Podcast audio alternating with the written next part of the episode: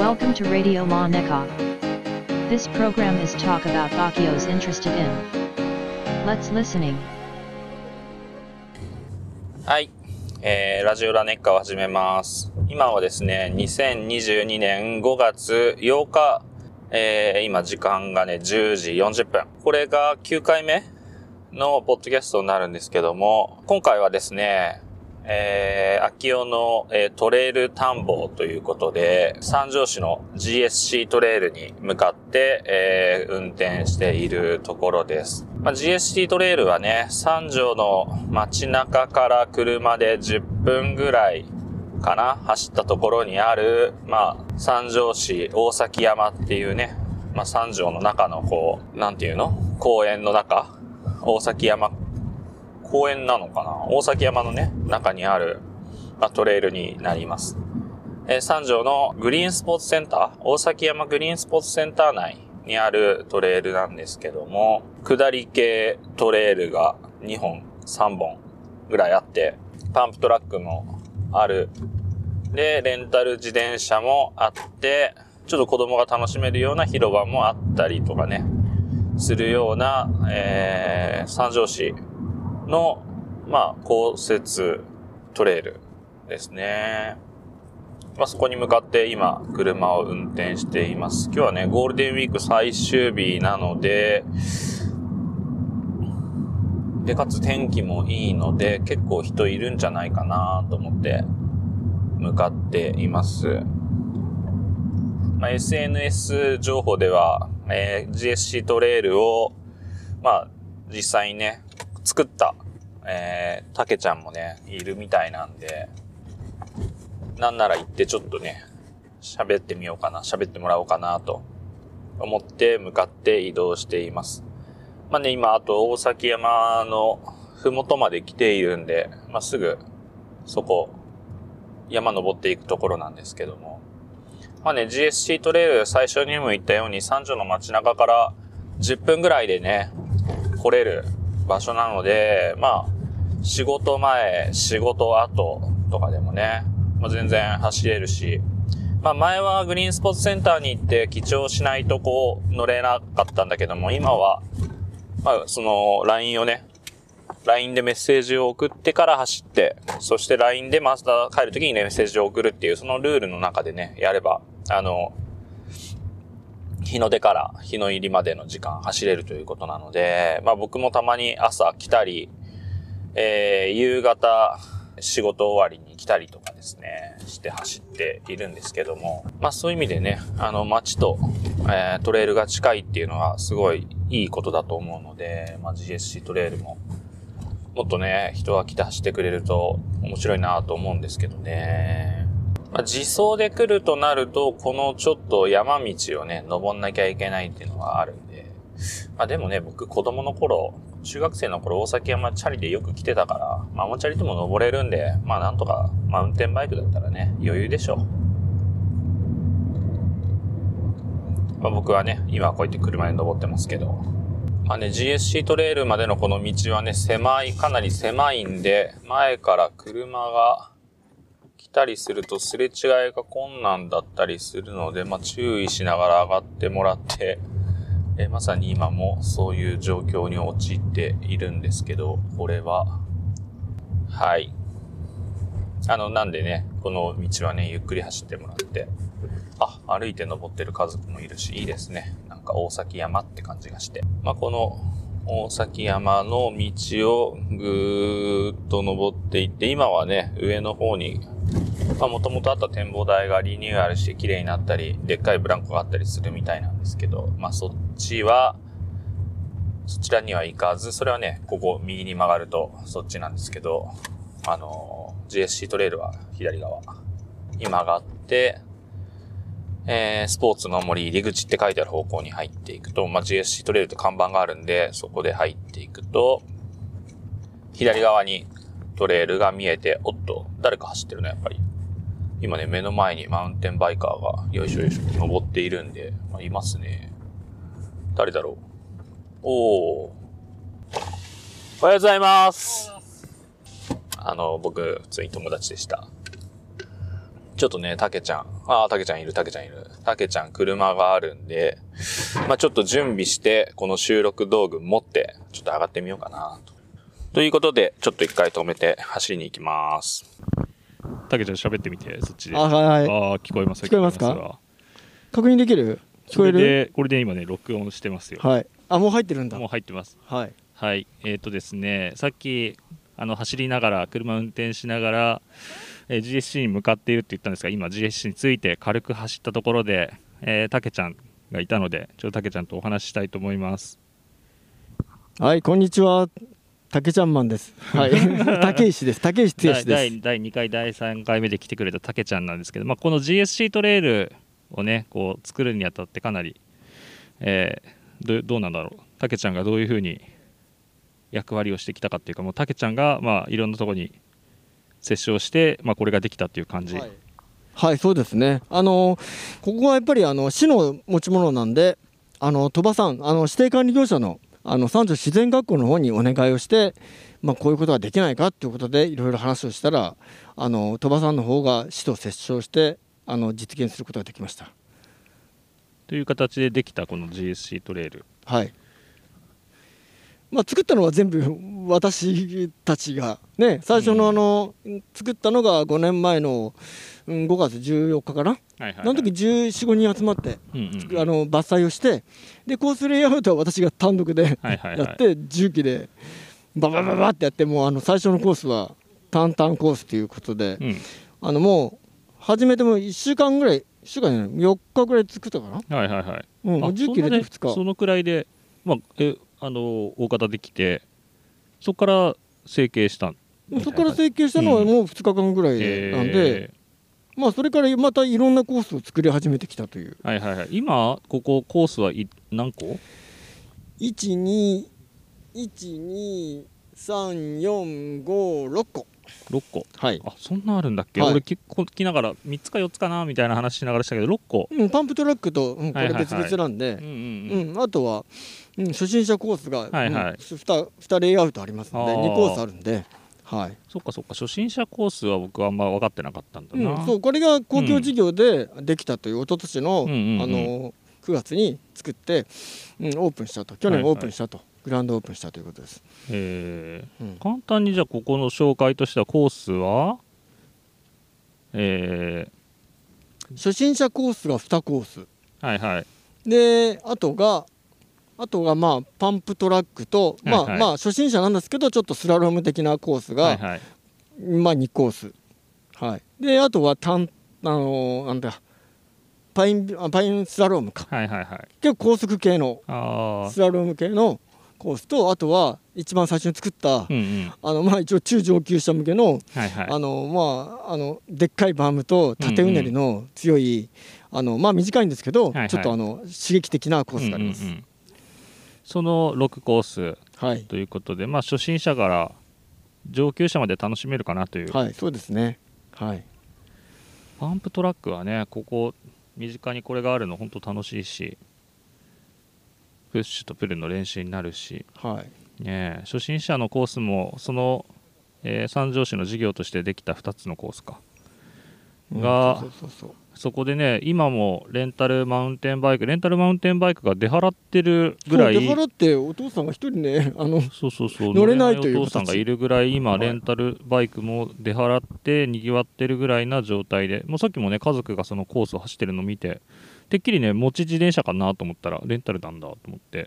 レンタルもちゃんとした自転車がねそうそう。あってびっくりした。そうなんですあのよだからあのうちらの仲間でね有志でねあの起動してくれた方もいるんではいはいはい、ねえ。あとはあのショップが協力してくれたりとか まあ市が実際、はいはいはい。あの予算を出してくれたりとかおあるんで。ーなんでねレンタルバイク、照れるな。えーちょっとね今友達が写真撮り出すっていう。そうあどうかどうかまあそういう形で。ちょっと一回止めようか。はい、じゃあまた今録音さいしましたけど、はい。さっきまで何話したかもう全然忘れたんです。俺も忘れた。途中で、まあ、とりとりあえずねレンタルバイク今もう目の前でパンプトラックをあのあ僕らね今ね GSC トレイルの中のパンプトラックの前のベンチにねたけちゃんと2人座ってえー、あの本間さんが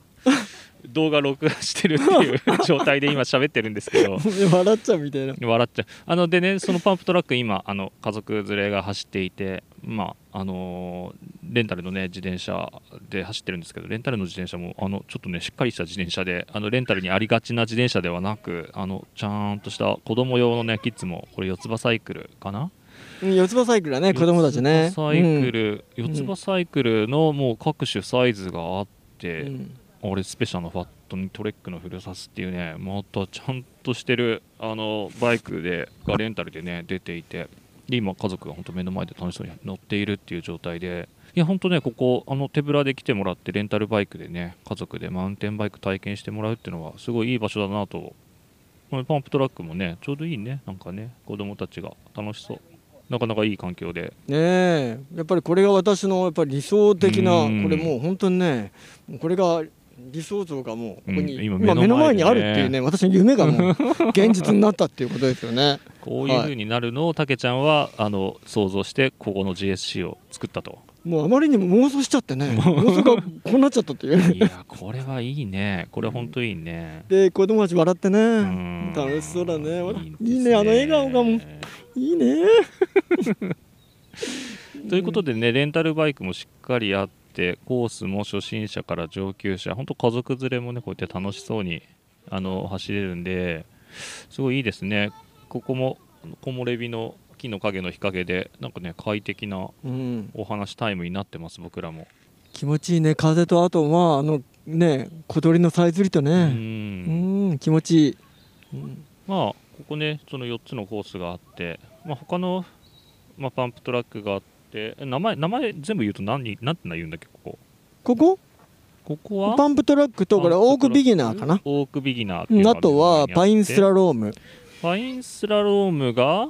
あの最初にできたうんタンタンが一番最初。あタンタンが一番最初。で、パインスラローム2がが2個目。ああっちのちょっとバンクがあってジャンプがある方うん。がパインスラローム。で3個目がパンプトラックとあの、うん。パインあのオークビギナーが3回目、はいはいはい。はい。だから3期にわたって作って、うんうんうん。最終的にあの初心者コースの公共事業で作られたのが最終的に4期目ということで。あああのコースは名前ないの？あっちは。れは初心者コース。あ初心者コースちょっと名前が、はい、ああ公共の一応ものなんで。そう。勝手になんか武石独断でつけられなかったっていう、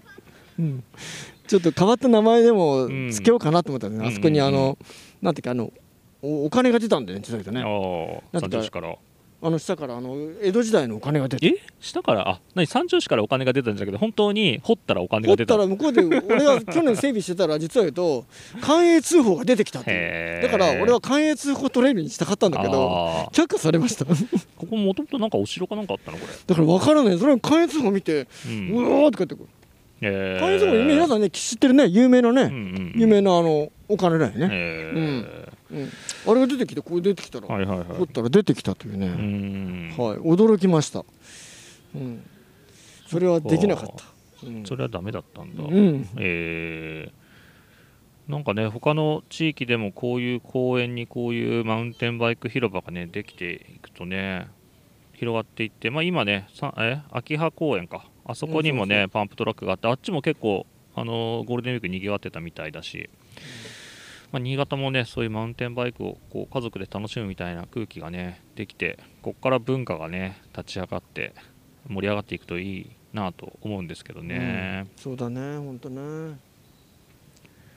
子供たちだねやっぱね、ん。子供たちに楽しんでもらうのがやっぱ一番だね。はいはい。うん。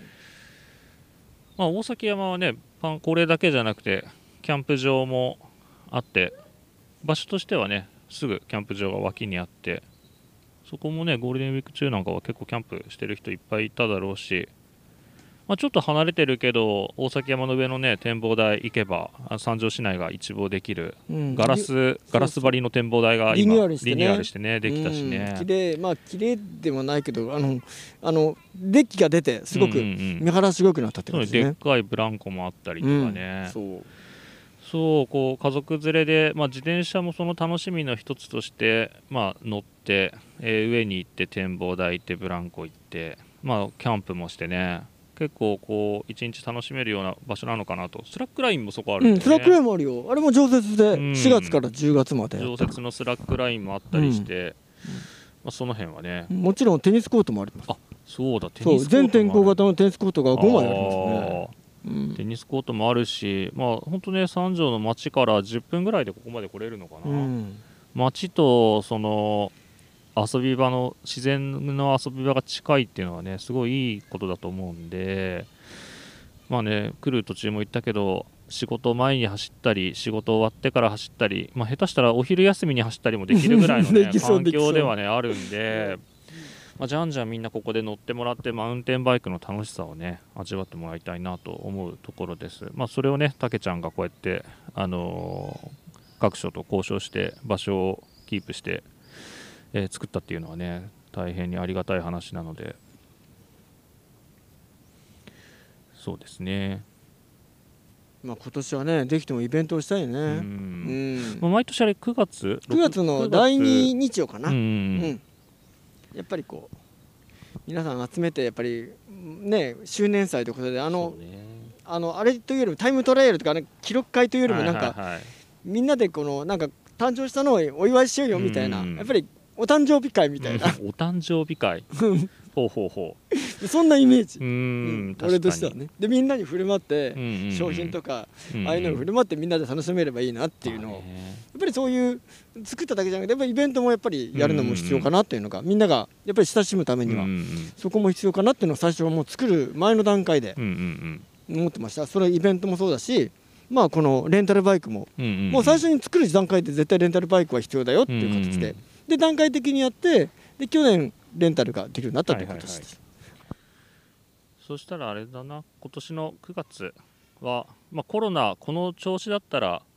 まあもうイベントも大丈夫かなっていう雰囲気もあるんで今年2年2年連続できなかったんそう2だよね。年できなかった、ねうん。でその前の年はやできて、うん。その前の年が1年目の時がに雨雨だったな。雨でダメだ雨でダメで、2年目 OK3 年目4年目コロナだったんで5年目の今年は、うん。まあ、コロナの様子次第だけどもぜひやってうん。いただきたいなと。りたいですね。なんかね GSC トレイル祭りぐらいな感じで、うん。お誕生日会か。う んお誕生日会お誕生日会。そうゆるい感じの、ゆるい感じのね、はい。お誕生日会で、はまあ、レースというよりもみんなで集まってこうワイワイするような感じでいうん。やるとうんいうことで。そうすね。はいまああれかな。たけちゃんの思いとしては、まあ、家族でここにいっぱい来てもらってバンバン走ってもらってはい。楽しんでもらってはい。お父さんもハマって子供もハマってお母さんもハマってみんなではい。マウンテンバイクをみんなで楽しむような世界を作りたいと。そうですね。入り口を入り口がここになったらいいなという。入り口なんですよ。だからマニアックにならないようにっていうのうんが、いろんなバージョンを作ってっていうのがやっぱり目標だったんでそれがまあ現実的になってるっていうのが、はいはいはい。もう本当にもうもう死んでもいいかな俺、うん。はいはいはいはい。はいはいはい。まあまあまあじゃあそんな感じでちょっと三条 GSC 僕もこれからまたあの軽く走っていきたいと思いますんではいじゃあたけちゃん今日はこんな感じではい。終わりたいと思います。ありがとうございました。はい。じゃあ今日は GSE トレイルからたけちゃんと、はい。えー僕秋代でおあのお伝えしました。はい。一回ね終了したんですけどまあちょっともう少し。えーっとですね、まあ、GSC トレイルまあ今僕走ってきたんですけどもまあ、会話の中ではね、かなり初心者の方やね、家族連れっていうのも楽しめるよっていうところをアピールしていたんですが、まあ、実際ね、僕もいたり、今日も僕の友達走っていたりしたように、あの、それなりに走れる人も十分楽しめるコースになっているので、まあね、パンプトラックも、あの、プッシュだけでいける人も楽しめるし、まあ、ペダリングでギャップとして、あの、コブとしてね、楽しむ人もいたり、まあ、いろんな楽しみ方もできるし、あのー中上級者向けの方のコースに関しては、レンタルバイクではね、入れないという看板がさっき見たら立ってたんですけど、まあ、あっちの方はね、十分、その、慣れた人たちも楽しめるので、特に、なんて言ったかな、名前忘れたけども、一個はね、去年リニューアルしてバンクもでかくなって、まあ、ちょっと縦の動きがね、大きくなったんですけど、まあ、それはそれで、あの、楽しく走れるので、まあ、だんだん、バンバンね、あの、マウンテンバイクに乗ってる人も来てもらって楽しんでもらったらいいかなと思います。帰りとね、はい、行くときはこれから走ります。帰るときは帰りますっていう連絡を、あの、グリーンスポーツセンターの方にまあ、あのー、向こうに用紙もあって、そこをかけに行くでもいいですし、あの、LINE の方でグリーンスポーツセンターと友達になって、えー、そこに書き込む形でもいいと思うので、えー、そういう風にして走ってもらえたらいいなと思います。まあね、街から近くて、あの、ああいう環境があるっていうのは非常にいいことだと思いますんで、はい。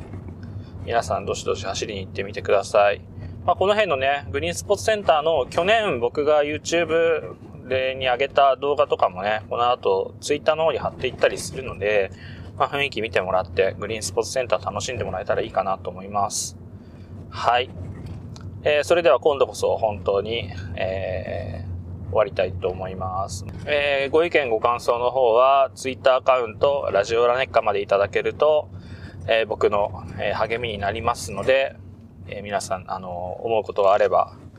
あの、書き込んでいただけると、あの、DM 送っていただけると、え幸いです。はい。それでは、今度こそ、え収録を終わりたいと思います。ではまた来週。ご意見、ご感想は Twitter アカウント、ラジオラネッカまでいただけると幸いです。それではまた来週。バイバイ。はい。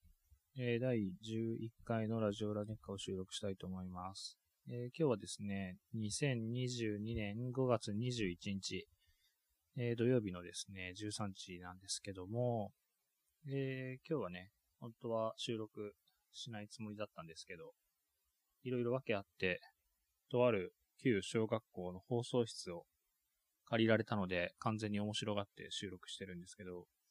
えっとですね、今本当えー、三条ものづくり学校っていうところにある、えー、何なんだろう、これ、お部屋を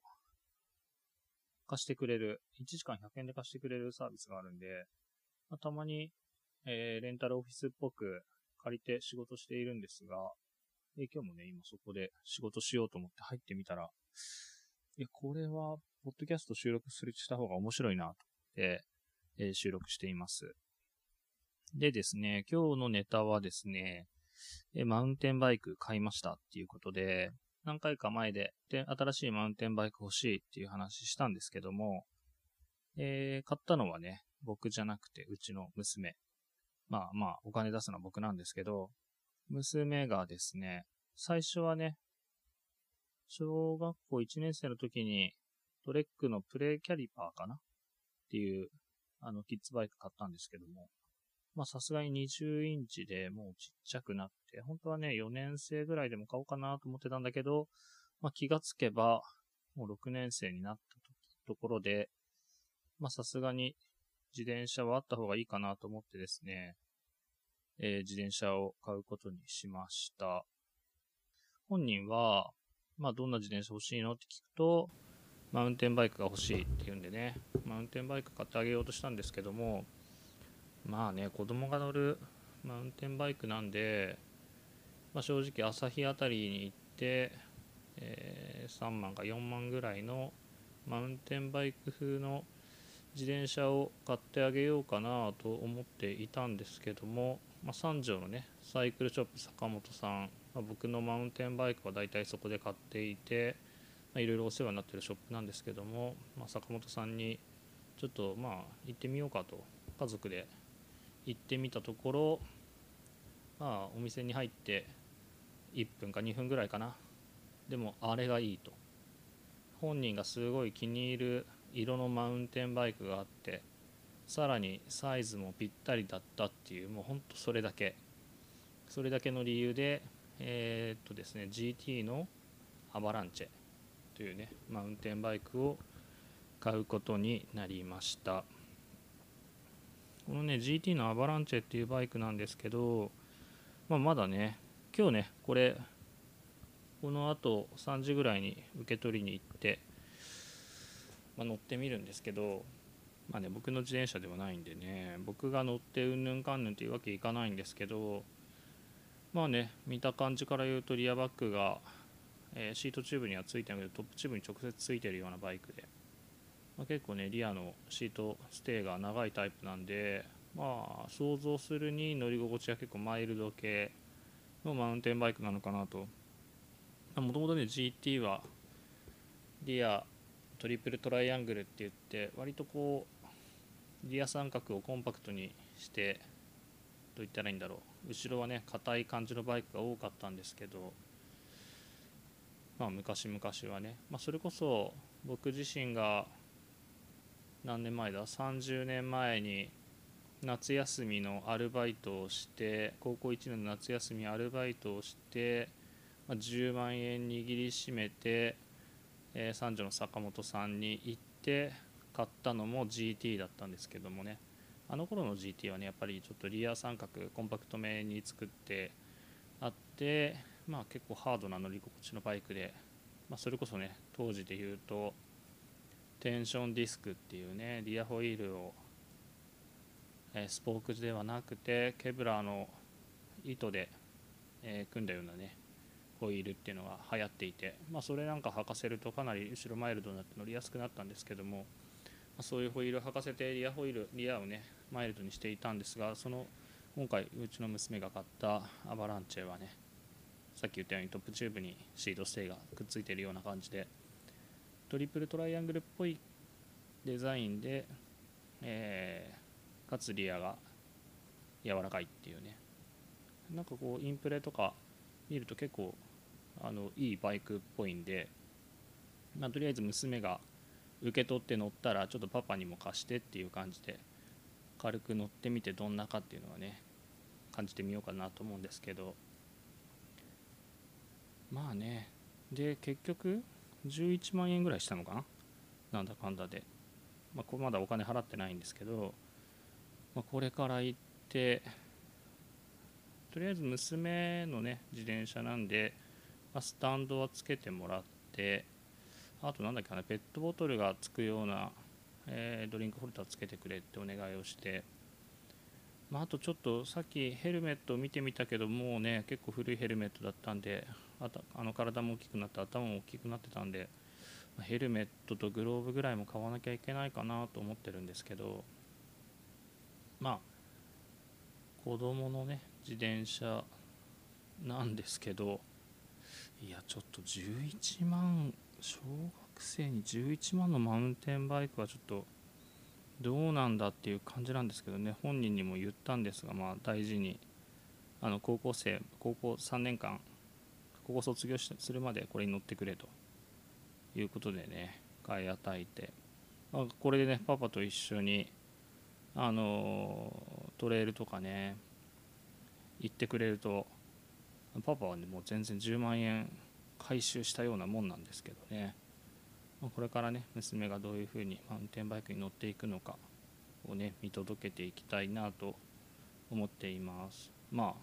パパからは期待をしてちょっと高めなマウンテンバイクを買って本格的に一緒にトレイルまあそのね先週秋代のトレイル探訪で行った、えー秋葉 MTB パークやその前の、えー秋代のトレイル探訪で行った GSC トレイルなんかはね、まあ、間口の広いうちの娘でもね走れるんではないかなという感じのコースなので、まあ、走ってもらいたいし、まあ、とりあえず最初はねあの安全に自転車に乗ってもらいたいんで、まあ、自転車の乗り方をちょっと何回かまあ新潟市内でね一緒に走りながらあのこういうことに注意しようっていうのはちゃんと伝えていこうかなと思います、まあ、やっぱりね自転車その交通ルールでは自転車はね、えー車より優先されるというルールではあるんですが、まあ、怪我したら痛いのはね自転車なのでそこのこう微妙なバランスなんかもね娘に伝えられたらなと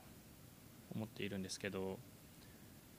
うん。そうだね。やっぱり一番こう自転車を車の中で車が走ってる中で自転車乗るのに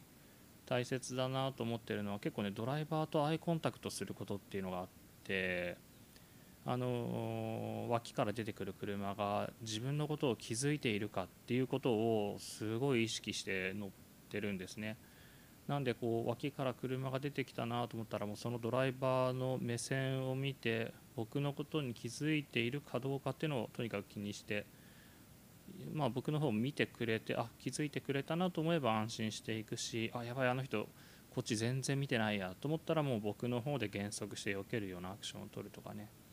そういうアクションと本当乗り出す時はね周りをかなりしっかり確認してから走り出すっていうのを、まあ、教え込もうかなと思っていますね。まあそれがね安全というかね、まあ、怪我しない痛いのは自分っていうのをね本当分かってもらえたら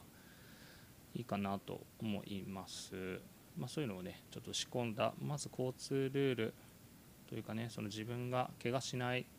自分が車にひかれない乗り方を教えた上でまあ山道とかねトレイルとかまあ、新潟市内だったらどうかな、まあ、角田浜トレイルもねいいかなと思うんだけど、まあ、ちょっとあそこだと難易度が高いので、まあ、とりあえず新潟の安らぎ亭辺りの芝の上を一緒にキャッキャ言いながら走ったり、まあ、あとはあそこってこうオフィシャルで走っていいのかわからないんだけど、まあ、青山海岸辺りのあの松林の中はね割と緩いアップダウンのある道があるので、まあ、その辺をこう軽く走ってみたりとかねしながら、まあ、徐々に徐々に、えー、子供のねその土の上を走るということを経験させていこうかなと、まあ、まず交通ルール怪我しないための交通ルールそしてマウンテンバイクらしい土の上の走り方っていうのをね教えていって徐々に徐々にコース走っていってまあ、最終的にはね富士見とは言わないけど岩竹辺りだったらね一緒に下れるようになったら最高だなと思ってるんだけどもどうかな。まあねそこ突き抜けてね富士見とかバンバン走ってくれるような娘になってくれるっていうのもねいいんですけどね。まあその辺はどういう風なマウンテンバイクの付き合い方を彼女がしてくれるのかっていうのは、まあ、彼女のやりたいようにすればいいのかな。まあね僕自身も別に自転車親に乗せられたわけでもないし、まあ、やりたいようにすればいいしまあ10万円の自転車買ったからって言って無理して乗ってもらわなくてもいいしまあ飽きたらね別にそれでもいいしという感じの気持ちであの子供には自転車の乗り方え子供への自転車のえなんつうんだ？子供の自転車子供の自転車への接し方じゃないな。子供の自転車に対しての親の接し方かな。っていうスタイルでいこうかなと思っているところです。まあねちょっと、ま、前半はこういう話をしますが後半はですねとりあえず自転車を受け取って、まあ、娘がどういうふうに感じたのかみたいな話をねまた明日かなちょっと収録していこうかなと思います。はい。じゃあ前半は、えー、僕の娘が自転車を買うという話と娘にどういうふうに乗ってもらいたいかっていう話でした。後半はねその自転車を受け取ったとこの娘の話をちょっとしたいなと思っています。はい。それではじゃあまた後半。